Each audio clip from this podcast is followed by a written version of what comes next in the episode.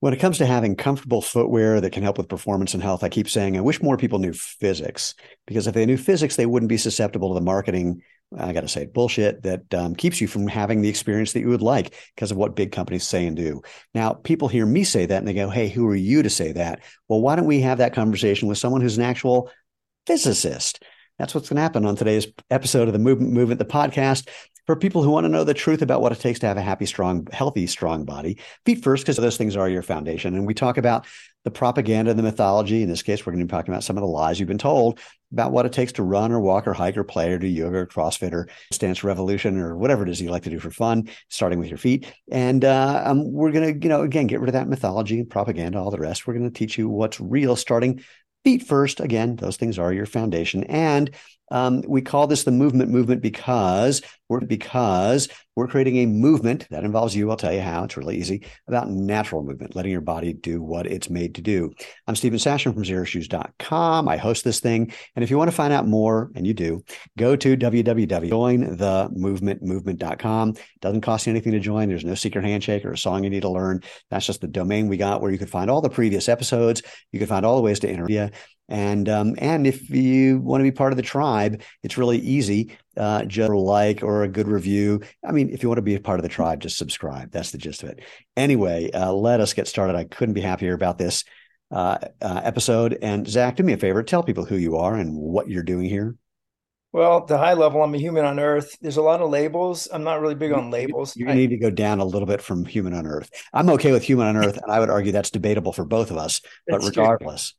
So I'm a practicing physicist, actually, with relevant experience, starting with NASA, doing shock mechanics, try to understand cratering regimes. I had a paper called The Study of uh, Collisional Fragmentation and Understanding Collisional Phenomena and Asteroid Evolution. But I'm here today. Well, wait, pause right there. I just need to, to say um, that you have just done something that is a first in the God knows how many, like almost 200 of these podcasts that I've done. I think you just had more words that people would have to look up in a dictionary in a short time than ever before. So, uh, award for you, definitely a gold star and a trophy. Right. And it's my point here is to bring things down to earth. It's meaningless. You don't know anything if you can't talk to people. And physics, you know, it was one of my passions, optics, photography, running. I, I luckily was able to run high school before they had wedge shaped shoes. And I had an Asics Tiger shoe that was a little more than a wafer that I ran cross country in, like in 19, uh, you know, we won't say that. So uh, yeah, I'm got degrees. If you care about titles and stuff like that, to me, knowledge is knowledge, and I think a lot of knowledge is organically gained through experience. And to me, if it doesn't work, forget about it. So I've got degrees in physics, graduate degrees, taught at the University of Colorado Boulder. Uh, used to be, I've been a whitewater stunt, kayak, stunt kayaker, done performance motorcycle riding. Got smart, realized that people die doing that, so I decided I wanted to have fun and stay above ground. And so running's been a passion of mine for for decades. And I actually, my history in terms of running, I reached a point where I did do all the wrong things because I didn't think about these shoes that came out went through all the orthotics, the best, everything like this, pronation, all these things. And then finally, I can talk about this later, but I made the connection between biological systems and healing and proper function versus these artificial contrivances that take you astray and never, never, never help your body. So there's a lot more to my background. I've got a bunch of jobs and a long resume, but right now I'm, I'm designing a high resolution satellite to actually help humanity anywhere from agriculture to being a space cowboy counting cows. So I'll just stop with that. I got to tell you, you reminded me of a very funny thing. Early on, when Lane and I were running Xero Shoes out of the corner of a floor, on the floor of a corner of a spare bedroom. And actually, by that time, I think we had our first customer service manager living at our dining room table. We had a filming guy living in our living room, and the house and garage were filled with product. But we had some guys who were in town uh, or passing through town to go to some sort of meeting at NORAD and they came to get a pair of our sandals. And I said to them, you know, it amazes me when military technology makes it down to civilians. And I always wonder, you know, what the military version looks like. So, like with GPS, you know, what can you, what kind of resolution do you guys have? And they said, no, we're using the same satellites you are. This, you know, 13 years ago, right. we're using the same satellites you are. We get the same three foot resolution.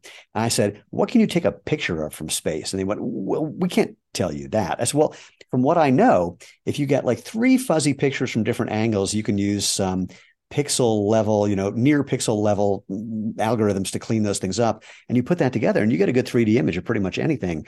And they just blanched. yeah, that's that's the big long word word's called photogrammetry, and I'm an expert at that. And what's interesting is the satellite feeds from the orbit, they call it cislunar between the Earth and the Moon, that are communicating the opposite direction from Earth. So it it actually is very interesting. And a lot of the technology is 60 years out. So it's actually very Star Trek and Star Wars and all this kind of stuff. So the problem for me is that bring it to the people instead of taking this game to space and polluting mm-hmm. space. So anyway, that's a whole nother conversation. Well, let me let me add this because you and I have had some of these conversations. The part of me that likes to know how everything works is fascinated by many of the things that you know, and the part of me that wants to just have a simple, happy life doesn't want you to tell me any of that crap and you can be happy knowing both knowledge is power and i sleep well at night for many many reasons because i have a way expanded view way, way outside of earth makes me kind of a space cadet but well let's just say when I, when I made that same comment to my uh, brother-in-law who's in the cia his response was yeah you don't want to know what i know. Cia is spooky. Yeah those guys yeah they're spooky. So backing up to your running history, and and I want to do I'm going to do the physics component of this in two phases. Phase one, I just want to hear like what you were experiencing more specifically, and then what was that kind of you know wake up call where you realized I need to look at this with the actual understanding that I have about physics and reality. And then um, the next phase, I want to talk about um, just what's been happening in footwear, and from literally from a physics perspective, what your opinion is about some of these things. And it's been interesting because there's been a lot of stuff in the media lately. I was just on a panel discussion at the American College of Sports Medicine um, and brought up physics a couple of times, and I'll share that with you. But again, I'm kind of sick of it coming from me, and it'd be much more fun to hear from you. So let's start with your running history, the problems you were having, and when you had that sort of like, holy crap, you know, wake up moment. Sure. It happened by accident. So after I was competitive runner, I loved running and I ended up finding out that I was always trying to push myself too hard.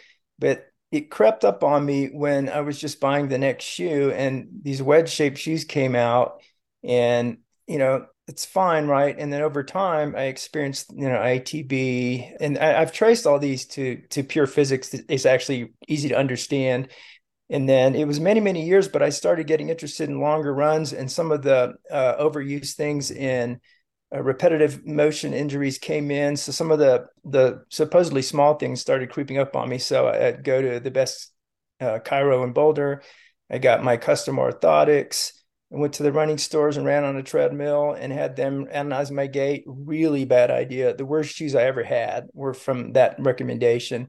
So I experienced the typical problems that you would have in terms of people, you know, pronating, which completely goes away with zero drop, and ITB knee stuff, the the patella not tracking correctly. So I mean, you know, the host of things that you all know about, preaching to the choir.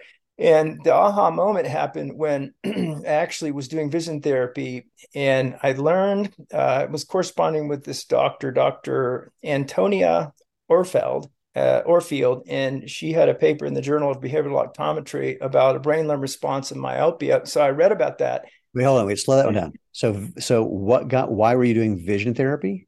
Well, I, am a physicist, and I, I think in terms of optics, I'm an optics specialist. And what happened is, I thought, you know, humans aren't just doomed to failure. Like it's just, you know, you don't get to point where, well, my knees are bad, I can't run, and then my my eyesight, you know, why is that? And I found out that no, that doesn't happen, and that there's a reason why people keep getting progressively stronger glasses. And so she actually cured her myopia, published the paper in the Journal of Behavioral Optometry, a referee journal publication. I corresponded with her, got in touch with a vision therapist, saw that vision therapist, actually corrected my vision to where I was riding my motorcycle without glasses. And then, having done that experiment, I realized biological systems uh, we have a genius design with our body. And so the point is, I took that knowledge, thought about running, and said, you know, you don't just get to a point where you have to stop running. Well, I can't run anymore, my knees or something like that. And so I applied that same theory, realizing that if you support a system of the body, you tend to weaken it. So what happens, uh, and all you people wearing glasses, keep this in mind. When you go to the doctor's office, they want to look at the back of your retina. They dilate your pupils what happens optically there is um, your focus gets worse. If they measure your prescription when your pupils dilated, they overprescribe. Mm-hmm. Get your glasses. You tell your friends, "Oh, I'm getting used to my new glasses." They're actually too strong. Your brain is adopting to that, and your vision gets worse. So I actually caught my brother before this happened to him, and he he didn't have to wear glasses. So I reversed the procedure. And the point is, is that when you do that, then the lens gets confused. And there's a direct correlation between running and this because your onion skin lens needs to be able to accommodate and focus. So it needs to kind of shift back and forth and find that uh, perspective center. Same thing with your feet.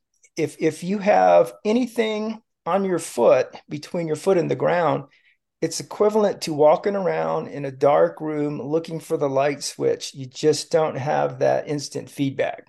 And I want to I want to do a plug though uh, for people seeing their uh, ophthalmologist and having their pupils dilated and having someone look at your retina. Because um, yesterday I had the pleasure of having an appointment with my ophthalmologist and giving her a bottle of wine and thanking her for saving my life. Because during a routine eye exam, she found what was called a freckle on my uh, retina. And she said, I think we should monitor this, which I didn't know until recently. Let's just monitor this as doctors speak for, oh shit, this could be cancer. And in fact, um, a year and a half later, it turned out that it was and she was the one who kind of had a hunch but she wasn't wow. allowed to diagnose that so she sent me to the guy who diagnosed it and happily i went from diagnosis to being fine in eight weeks and i second that plug. So by no means does this mean that eye doctors are bad. There are just as many vision therapists who will take you the other way. And yeah. they will put your accommodation just on the right side so you can actually improve your vision. So absolutely necessary eye health 100% uh, of course. Okay, so um, you had this this aha moment of going, huh? There's a similar thing going on with my feet that I was doing with my eyes, where supporting them was and and getting something in the way between you and the ground was basically making you foot blind, if you will. And then what right. happened? What'd you do once you had that realization? I went through a sequence of experiments. So there's nothing like being a spokesperson for something even though I'm not evangelical about this, you know, if someone asks, I'll help them, but I'm not out to change the world what what happens is I'm the guinea pig, right? So Dr. Orfield was the guinea pig, and she proved by using her brain learn response to cure her myopia. So I, I started with uh, the running shoe that tries to give you a midfoot strike. And I ran a marathon with those. And of course, keep in mind, the whole point was that I love to run, and I was not going to be able to run because I'd run a half marathon and beat the heck out of my body and wonder why, why is this and fast forward by the way today uh, running a marathon and other distances i just go about the rest of my day it's all gone. I haven't had so much as a tweak and i'm not kidding in in decades. 100% and it's the, the big takeaway here is it's not zach. Zach's not lucky. This is the nice thing about physics is we're trying to approach truth and i can obliterate all these companies that you know they're brilliant at marketing because they have the big shoe and the little shoe and the regular shoe and convince people that this year's model is going to you know help them so th- what happened is i transitioned and it I, I, i'm i'm stubborn and it wasn't quite enough for me and i actually ran into some of the uh, became friends with micah true you know i guess they call it a movement i don't care about that people who love to run uh, it's not about being barefoot. Um, you know, if you are barefoot, you should be to get your stride. 100% about stride. It's not to go into a store barefoot and be radical about that stuff. It's 100% about your stride. So, so I, let, let, me let me pause right there. First of all, for people who don't know, Micah True was featured in the book Born to Run, um, and really introduced people to the Tarahumara and the Copper Canyon. Secondly, what you just said, I want to highlight it because this is something I say all the time, which is this conversation is not really about i mean any conversation that we have is not really about footwear. It is about form. It's about using your body naturally. It's about natural function. I was just mm-hmm. at the american college of sports medicine it was a panel discussion about how to select the proper footwear. And my opening slide was you've been misled. This this panel is not, not about footwear. It's about optimal human function and right. how that can create comfort performance and improved health. And then you know by the way there's some shoes involved but that's only about whether they get in the way of right. want or not so yeah, I'm dear friends with Maria Walton, who was Micah True's partner. And because of her death and she was distraught, I wrote her a song honoring Micah True called mm. Caballo Blanco, and that ended up being uh, in the movie. Uh, I think it's called Born. I forget what the movie's called, but I, I, was at the premiere at the Dairy Center in Boulder, and we had a bunch of like Anton Krupicka and Scott Jurek and all the ultra runners there. So that was kind of a big night of just the coming together of uh, kind of a what I would call a, a pure thread of what it really means to run and move across the earth and enjoy yourself and not get too worried and hung up about statistics, which was what Micah True was about. Yeah. So I mentioned that because I ran to this crowd and synergistically, of course, you attract like to like and people were running minimally. And it's really hard for people because there's a metaphor here for fear. So if you think about any time, anything in life, uh, as you know, if you tense up when you're getting a shot, it hurts more. If you relax, it doesn't. Same thing with walking the earth. You can, if you even just change your mind and think of your feet as just blending into the earth, which is inclusion and love, then the pain goes away. But if you're like chicken hopping and thinking of the earth as a separate entity and that uh, ex- excluding versus inclusion, you will have, with nothing else different except your mind, you'll have a different experience of that walk. So I, I put two and two together. I, I went cold turkey in terms of realizing that you want to remove anything but feedback from the foot. So you want like smooth, hard surface. So you want a perfect infinite half space and you just run and and let your brain engage your muscles the way they were meant to. And after three months, I felt like a kid again. And I had my sprint. And I think you were there. There was a filming with a, a major network and a major uh, anchor that was there. Right. And we were right. I, I was actually, we were filming, doing a spot on barefoot running. And there was a sprinter from CU, and I actually edged her out as the old guy because I had regained my sprint.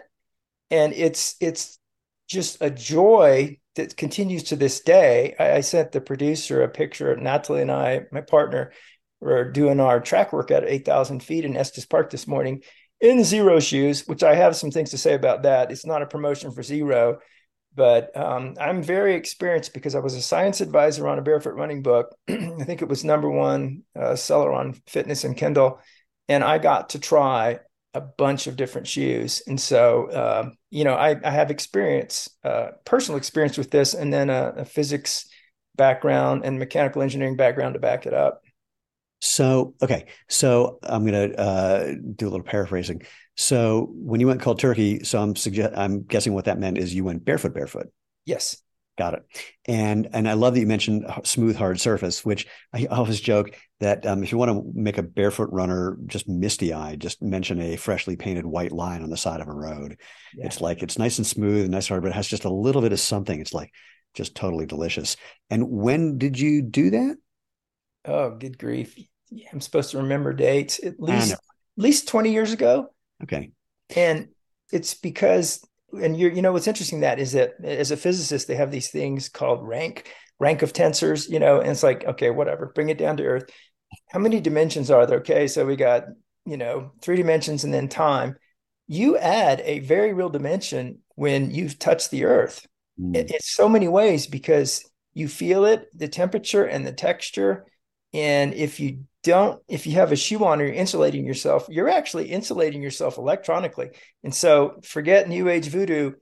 You are an electrical body. You can carry a charge. You literally ground your body. That's very real and you can build up charge so people feel good when they walk barefoot because they're bleeding off electrons which you know of course are damaged to carry around. And if you've walked across a carpet with shoes on and shocked someone that's literally proof that you build up charge so there's a lot of benefits. I got a different take on that one just for the fun of doing it with you. I don't know if we've had this conversation. I don't think we have.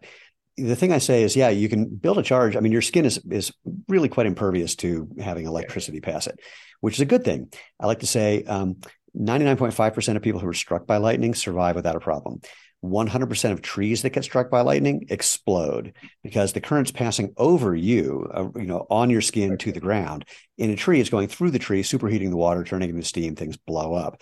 And I yeah. would argue, um, and I, am happy to you know be proven wrong on this one, um, that the thing that feels really good about having your feet on the ground is um, I like to give the analogy this way.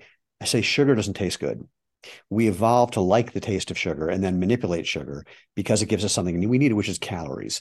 And I suspect that that good feeling that we get um, is a similar thing where we learned that certain things tell us that what's nearby is something beneficial food water whatever it is um, and of course feel and it also just can feel good and feeling good is not just a thought it's a neurological phenomenon that and we also know that just being in nature um, has stress reducing benefits which is also a neurochemical process which is arguably physics as well yeah. um, and so you know, I go for this sort of simple biological evolutionary version of that story rather than an electromagnetic version of that story. Yeah. And I'm not, I don't look at everything from a physics standpoint. You know, I have my big organic spiel where it's like, well, we call things organic because it's the way things used to be. So it's like the way things used to be, let's mess it up.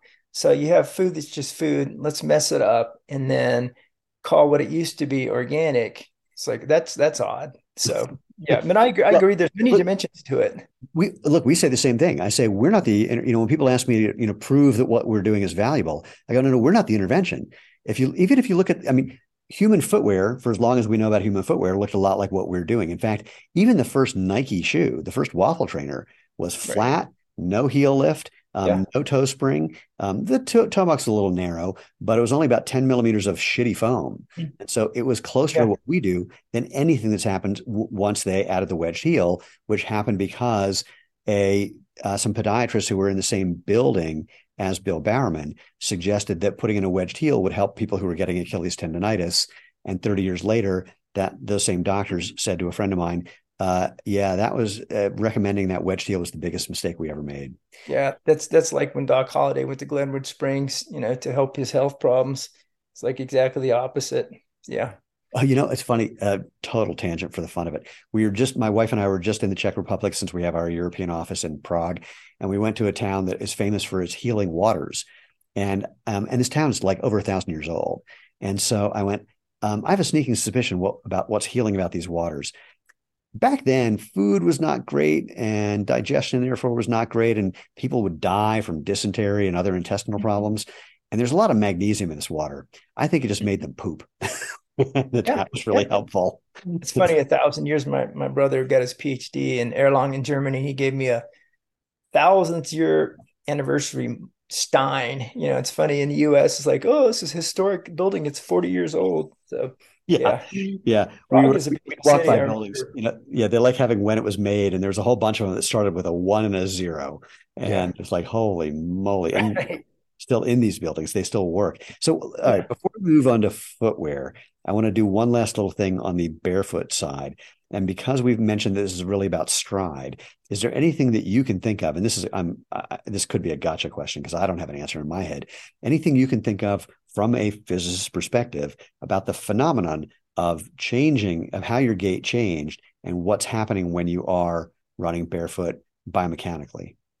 The problem with that transition, speaking to a general audience, is that depending on what you've done to your foot, if you've worn high heels and you have god awful bunions, uh, you've scrunched your toes up, you know, you've whatever you've done to your shoe, you have your foot, you have to undo it to get your foot back to where it can function. And so for me, luckily, you know, I, I was uh, walking around barefoot as a kid quite a bit and usually tried to wear as little shoes as I could. And I hadn't messed my feet up that much. And I, I would at least take care of my feet and massage them and have foot rollers and do things all the time. So I was trying to get ahead of the problem of running the wrong way.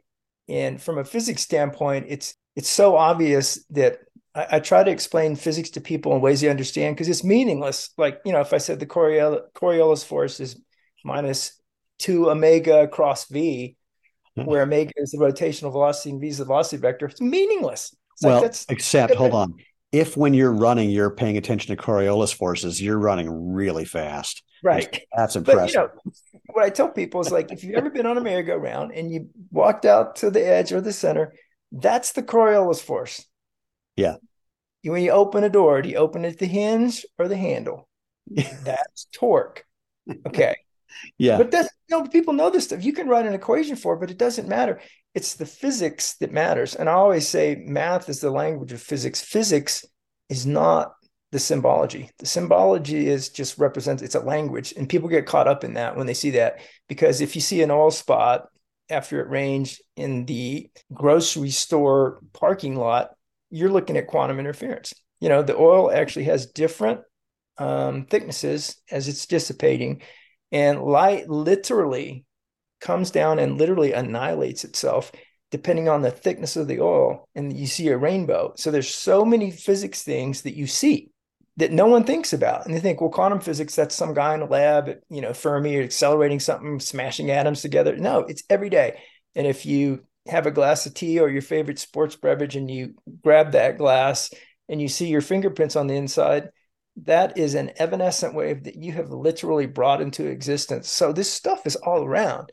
And when you tell people that in common experience, so the, the problem with biomechanics, because you ask, is that the difference is that instead of everything happening with the stack height of a shoe and then shockwave translating up through my leg to my knee to my hip and beyond, I engage the entire leg. And it's so simple because well it's the way we were meant to move. And it's a brilliant design. And it's sad to see people try to correct something that's not wrong with a shoe you know with support or an orthotic or you know the the finding the light switch in the dark where you have more of a stack height it's the way that the quick answer is the way the leg and the the body was meant to move out of a brilliant design. And in physics, we design like springs and piston mechanisms, uh, damped oscillators. And so the, the calf is the shock absorber. And imagine if you had a, oh, I don't know, if, if you took the shock absorber off of a car and drove it around, mm. that's what you do when you heel strike, quite literally. And people would say, that's crazy. I would never do that. What you're doing it all the time. And so there's so many problems with that because we get into the physics of it, um, shock mechanics, there's there's all kinds of stuff that would make people not want to run that way. So when you heel strike, you have a torsional instability. Torsion just means rotation, you know. And so you have this wait, concentrated another, point. Your heel's a ball, and it won't be stable. And and you'll have a, a shock wave go up, and when it hits a refractive interface, believe it or not, there's a lot of stuff that can happen. You can actually have at a change interface, you can have cavitation, which is rare rarefaction. So I'm also a geophysical expert. I know about seismic waves, PNS waves, compressional waves, and shear waves. It's physics. This happens in your body. And so the more the transient shock is, a local shock wave, you can have shear stress. Believe it or not, you can have cavitation, which can result in ultraviolet light, microplasma, free radicals over time, like x-rays, they're somatic. So if you have one big x-ray or 100 small ones, it's the same thing. So you're running all the time. And the more the shock wave at these microscopic levels, these things are happening. And then all of a sudden, you know, you've oxidized and you've um, compromised your tissues and created all kinds of problems. They're, they just go on, you know, knees and ITB and this pronation thing, which vanishes when you don't heel strike. So it's so obvious because uh, if if you hit your heel, you have a, a double impact. So I, have done this at CU on pressure plates. I've run with the traditional shoe, run barefoot. As you know, you have a a shock wave that's two peaks if you heel strike. But the problem there is that you have an unstable landing. You overload the arch and you stop for an instant and then you push off again. So it's like stop, start, stop, start, stop, like a jalopy. And my analogy is if you look at legs across the spectrum in terms of, you know, dogs and rabbits and deer and humans, where's the heel on a dog? Where's the heel on a deer? What if they ran around hitting their heel? It's not any different. You know, yeah. it's the same. And the reason gazelles can run so fast and so gracefully is the same reason we can. They would never heel strike. It'd be it'd be laughable to see that and so our we have a little bit different uh, ratios uh, you know the, the, fibonacci and golden mean and all that kind of thing the brilliant design of the body but that's the basic idea is if you make the analogy between these uh, animals that run they would never land on what is the equivalent analogy of the heel uh, in terms of the skeletal structure and it, it's just obvious to me so it's hard to even describe because your leg was designed for your heel to be kind of like a cantilever thing. And the brilliance of the, your forefoot is that it can splay and absorb uh, shock and then also return that.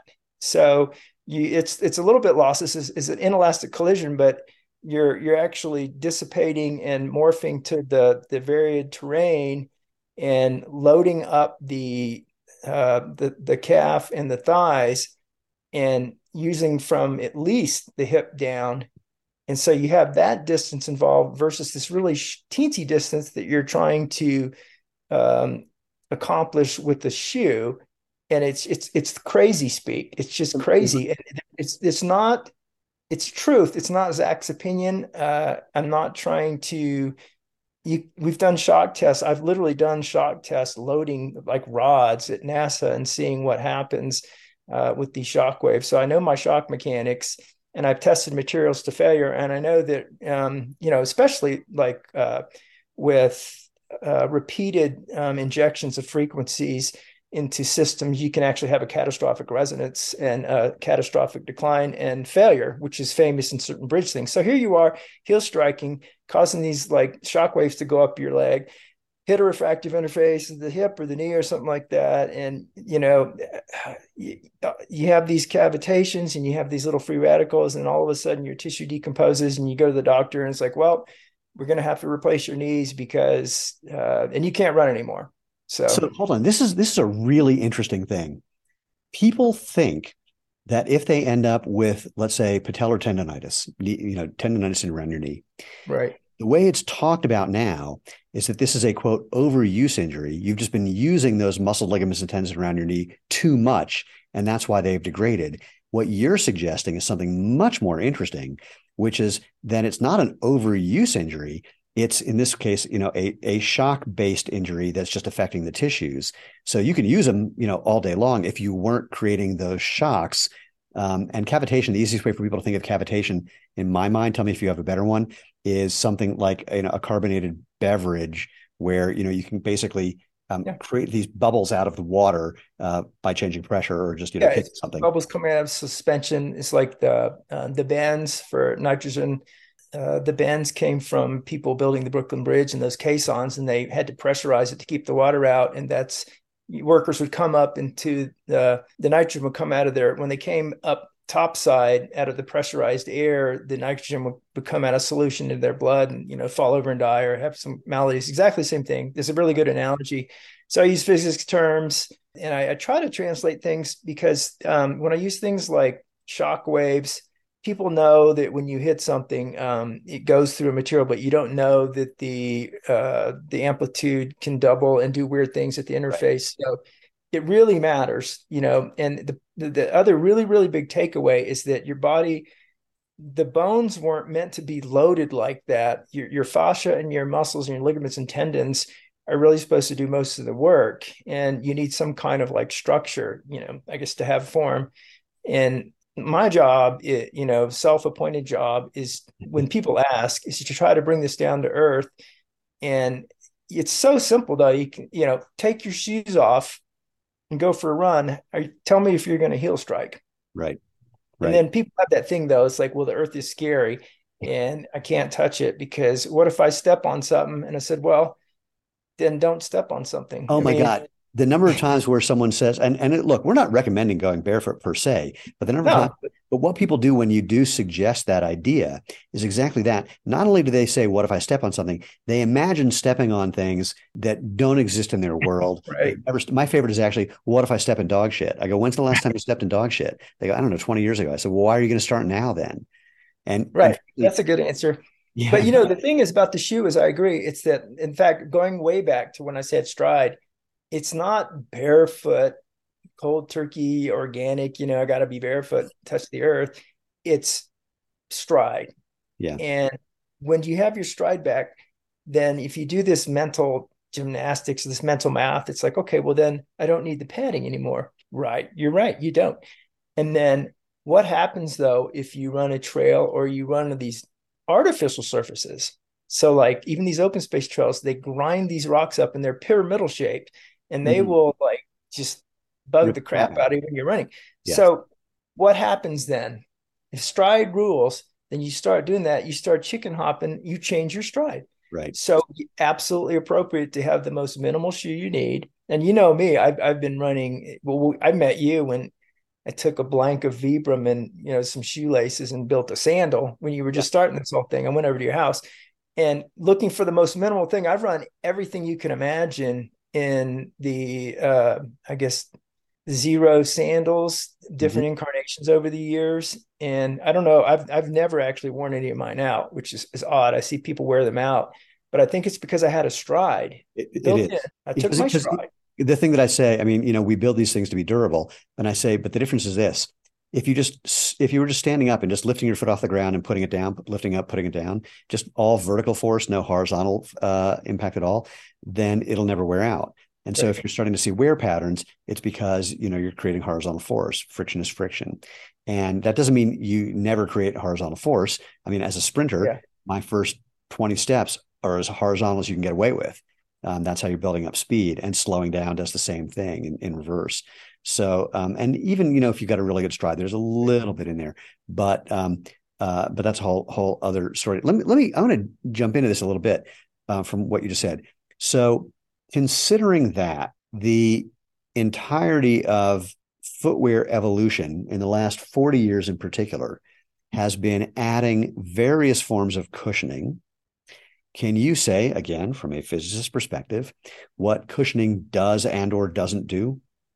It removes your foot's ability to do what it was intended to do first of all no matter what no matter what in fact the way i think of the perfect shoe is that it's like just a magic carpet that follows your foot around. It removes the whole idea of having a last that you have to cinch down. And people are so used to cinching down the last because they're trying to spring off of their foot and have this thing really tight on their foot.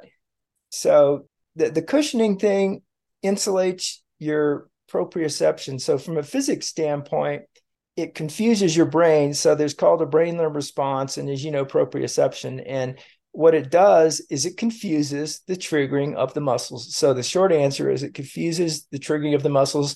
It's always, always suboptimal, no matter what. And you know, a lot of people get away with it and said, I run just fine, I run just fine. Well, you might not have major injuries, but you absolutely could always run better. No question, always could run better. So when you put a, even if it's a zero drop, a bunch of padding on your shoe, it takes the the stress has to go somewhere so anything that's happening between your foot and the ground isn't happening with your your natural accommodation with your muscles and the, hinge motion and the pistons in your your calf and the way they were intended to work. And so it's less efficient and it confuses your brain. Like I said, it, it's it's like walking around in the dark. Your foot needs to be able to splay and then also if it's not perfectly planar, which trails and roads aren't, it, it needs to be able to accommodate that. And what you're doing is you're removing a complete dimension when you do that. So now you're saying everywhere you step is flat. And not only that, if you have a slight rocker in the, the road, now you've introduced an unnatural, let's say, torque or torsion, which is a twisting to your ankle. And why? Because it all that goes away. Like, well, well no, no the, the why is really simple because shoe companies have been misusing physics to convince you that you need this stuff. And every few years, they come up with some new version of cushioning. Um, and they never say, here's our new stuff. Sorry about the crap we've been selling for the last five years. Well, I don't think they're even using physics. I think that they're, oh, they're, they're, they're brilliant marketers. Some people can sell you water that has caramel color brilliantly. And it, it's it's a travesty. But no, it's marketing because well, this this no, no, I said, I said, I said, mis, I said misuse physics. Oh, misuse fit. Well, yeah, I mean, uh, they that would assume they're even using physics because you no, can't. No, even... no, no, no. Here, let me give you the, my favorite example. So Adidas, and I say that to be pretentious because that's how you say it in Europe because that's what it is. Right. Um, uh, they had they invented their boost foam, and the way they showed how great it was was they took like a two pound steel ball and they bounced right. it off of cement and it barely bounced. Then they bounced it off quote the other company's foam and it bounced a few times.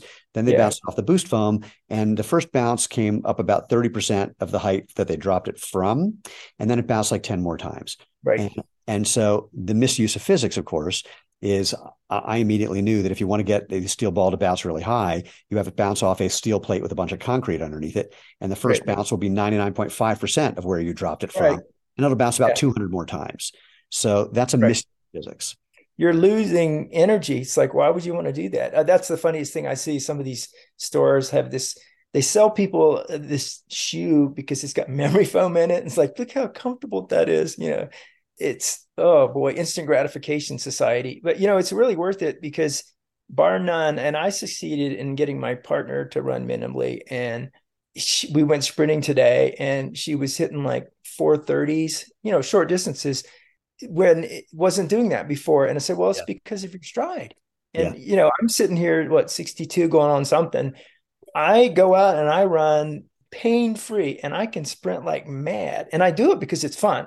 Yeah. You know, it's not like, well, I, I got to hit a PR, hit, hit some masters record, which is nothing wrong with that. But I've always loved that. And to have that, you know, you lose that if, and you take someone who is got quote the wrong shoe, this gigantic stack height, you know, heel protector thing, have them go to the track and watch them sprint and they're not going to heel strike.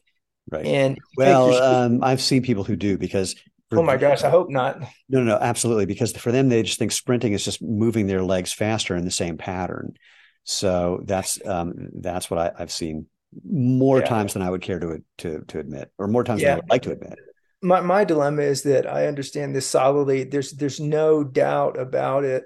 Like stride rules and these running shoe companies are brilliant marketers, and they've come up with you know capturing three markets now yeah instead of the one and it's you know it, i don't understand people it's a whole other psychological phenomenon is that um, sociologist friend of mine wrote a book. He did some research found out that on average people make decisions based upon what they think other people think. So that's twice removed from reality. So if i fantasize what i thought you believed which is not true and then i adopted that that is why drug commercials work.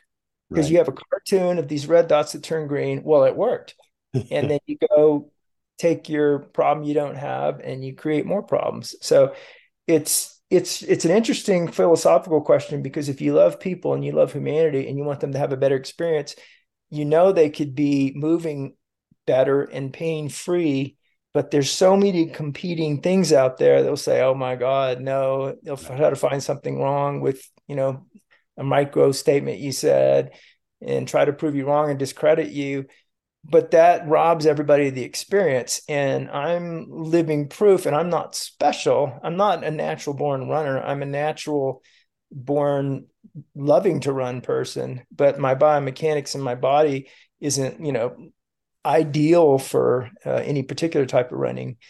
So for me it's even more important. You know they call them the middle packers people who just want to get out and run. They could always have a better experience. And it's very hard even to take a highly intelligent person and help them make the switch, even if they want to.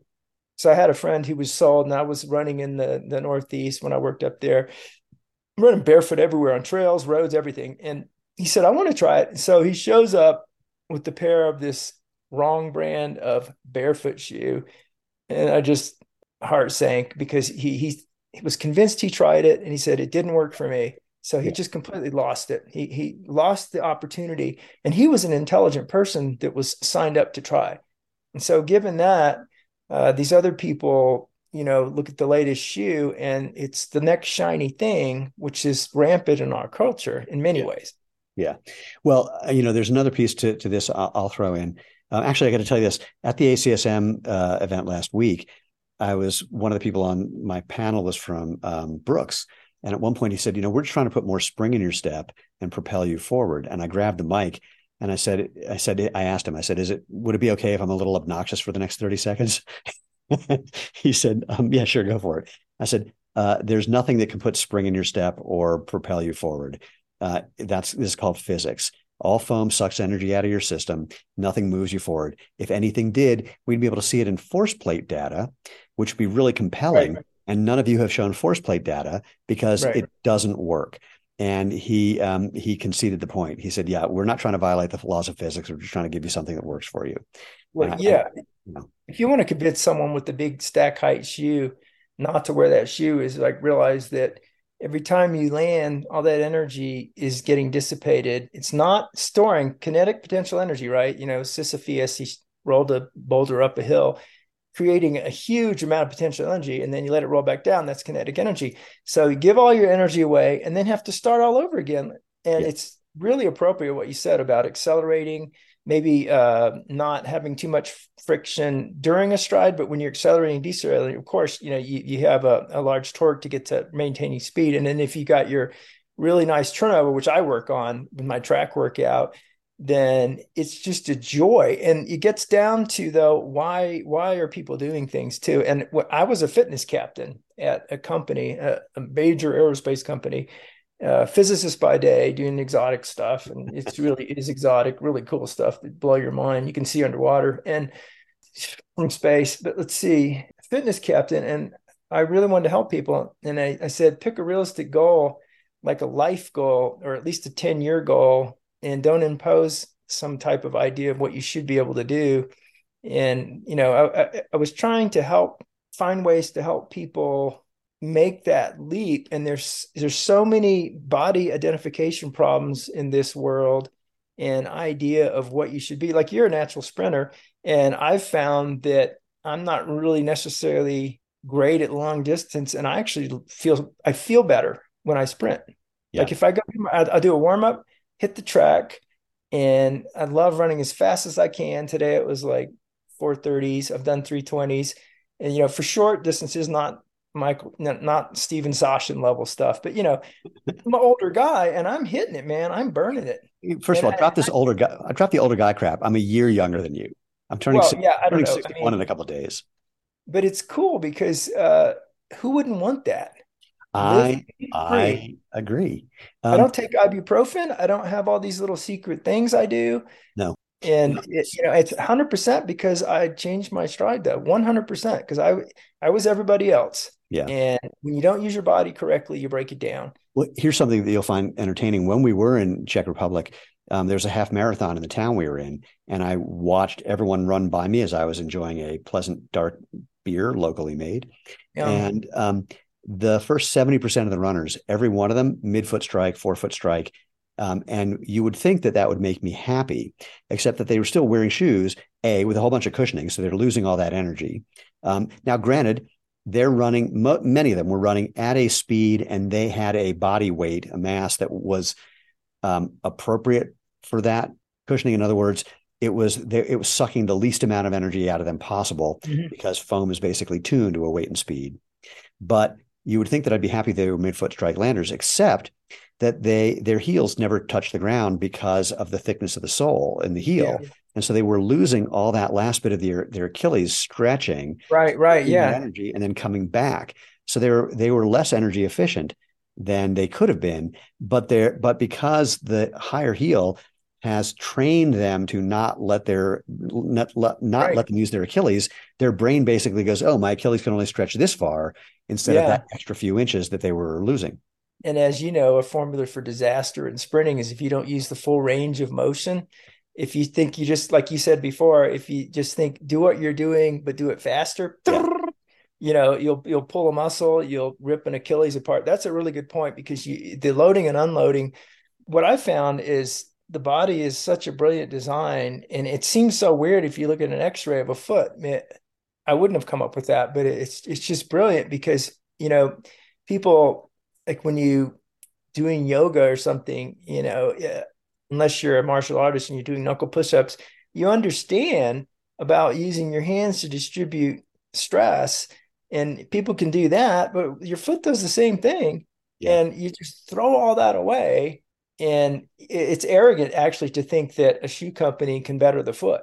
And it's arrogant to think that a scientist can do nanotechnology to better the hummingbird that I was standing there. I was going to refill my feeder and I'm holding it. And it's right here looking at that design uh, right in front of my face and the sheer arrogance of thinking that we're an advanced society and we have chat gpt and you know we can offload any accountability or creativity to ai not going to happen yeah that's a whole other thread well um, uh, we, we ha- first of all we have to wrap this up but secondly i want to appreciate that you have um, been willing to jump into the world of newtonian physics rather than the m- more um, esoteric versions of physics that you spend your days in. So I appreciate uh, I appreciate that, and it, it is it, it it does amaze me watching what footwear has turned into and what people believe, of course, as a result. And I mean, again, when I say people should know understand more physics, it's because if you do, you aren't susceptible to these things that people say that are cl- so clearly not true when you understand things, uh, you know, about force production, for example. And what what you brought up about about um, stress and uh, about um, wave activity, um, I've lost the ability to think in English, is so so interesting for people to think about. Just you know, if you if you're if you're landing on your heel, if you're if you're just sending a shock wave up your calf basically into the into your bones you know that energy's got to go somewhere and do something. And what we're wired for is to have our muscles ligament tendons get in the way of that to get there first and accommodate that. And if you bypass them that's going to be a problem. Look when when the first big thick shoe came out i won't mention it by name. Let's call it smoka. They um they, imagine what that is? I'm just saying. I mean i just made that up. I don't know where it came from. Um, no, I don't know you know, there were some professional runners that were on the track with me, and I said to them, they love these shoes. They're getting in more miles. I said, it's going to mess up your knees in a couple of years. You won't be able to run. And they went, you're you're you're out of your mind. And partly they didn't believe me because you know, look at me. Right. But um, two years later, none of them could run because all that shock was going into their knees. They weren't feeling it, and it was causing those problems. But I'm still loving this idea that of the the idea of the cavitation of the fluids with it around those joints causing problems to the tissues instead of it yes. being a quote overuse thing. That is and blowing my mind. That is something that happens like x-rays. So it's called somatic and x-rays. If you get like a bunch of small ones, it's the same as getting one yeah, big one. And so when you're doing this to your body, you can break it down. And uh, these microscopic level, you know, like I said, you've got free radicals and UV light. We all know about UV light. We, we buy plastics that are, you know, not as susceptible to UV light. We all know about that and uh, microplasmas, you know, and it just seems like, no, that can't happen. It's like, no, it's physics. It's a yeah. shock, it's a refractive interface and there's a PNS wave that gets, you know, transmitted and reflected. And then to, to get really technical, standing wave ratio is how efficient that energy is. To, so if you have a rope and you shake it, you send a wave through it. If you tie a piece of dental floss to the end of it, it the dental floss is going to go crazy. If you take the dental floss and shake it and tie shake the dental floss, the big rope's not going to budge. Right. And so that's really the physics, and it's so easy. But my my dilemma is I have to, like I said, with opening doors and the merry-go-round and oil spots and glasses of tea with your fingerprints, I have to bring it home, and I can't say torsional instability, you know, I have to show people, well, just try running on your heels and tell me how that works for you. And then, you know, then stop thinking and just take this smooth, hard surface and go from here to there at a jogging pace. And now watch them, and it's like, yeah, their stride immediately improved. Their head's not bobbing up and down all over the place. Yeah. And I'll tell you one thing: those those shoes that I can't remember the name of that you can't either. Those big clown shoes try it's like running in a jumping castle. Oh, you dude, know? It, no no I, I, mean someone gave me one of the new nike vaporflies and i put it on and i tried to i took two steps trying to sprint and i felt like i was in quicksand. Because again right. and, I, was I was moving at a speed much faster than that material could handle. Right right. So yeah. I, so it's, it's it's but there's more and more and more and more and more technical stuff and I guess the the takeaway is my my rule in life is you know it, theories are are great, but it has to work. It has to work. Yeah. And I was literally looking at not running, and I changed my stride, and I, you know people would have to run with me and see. I sleep pain free. I I run like a demon. Uh, pain free because it was using my body the way it was meant to be used. And I did that hopefully to save other people the time because I did do the work and I discovered it for myself. So I grew it organically. I didn't find a book. I can't recommend a book. It's coming from me. So I'm soul sourcing this information. And I was able to take my hard grounding in mechanical engineering and shock mechanics and double E and fiber technology and physics and optics, take all of that and some some um, correspondence with some real doctors who are published that do real research and today benefit myself and then want other people to be able to experience that because their experience can always be better. Yeah. And I guess it's kind of tough because the shoe industry would radically change. That's a whole. That, yeah, we yeah. don't have time to go down that road. In fact, I gotta we gotta get out of here. Um, Zach, it has been an absolute pleasure. By the way, if people do want to just ping you and say, you know, thanks or ask you a question or whatever, how can they do that? I guess uh, I don't brand myself. Like I said, I'm a full time physicist, and I actually have a physics job. I'm, I'm a practicing physicist, but I, I have uh, email, just first initial last name at Gmail. I don't do anything fancy. See, I have a website, but my website only allows for virtual reality, and it's so wacky. It's crazy. That's okay. So, I mean, Z B E R G E N at yeah. Like if I get put my ham radio hat on, it's Zulu Bravo Echo Romeo Golf Echo November at gmail.com. So Zach Bergen Z B E R G E N, and uh, yeah, all right. Um, I don't have a book and I don't have a uh, you don't need to. video. No, I think it's good though because a lot of times people do. It's like, well, if you really want to know the answer, go buy my book. Yeah, no, I, I brought I, I brought you on knowing that you did not, but appreciating that you were willing to spend the time. And thank you. And for everyone else, thank you. And just a reminder, head over to www.jointhemovementmovement.com to find Great. previous episodes, to find all the ways you can find us on social media. If you have any questions or concerns or issues or recommendations of people who should be on here, drop me an email, move at jointhemovementmovement.com. But most importantly, go out, have fun, and live life feet first.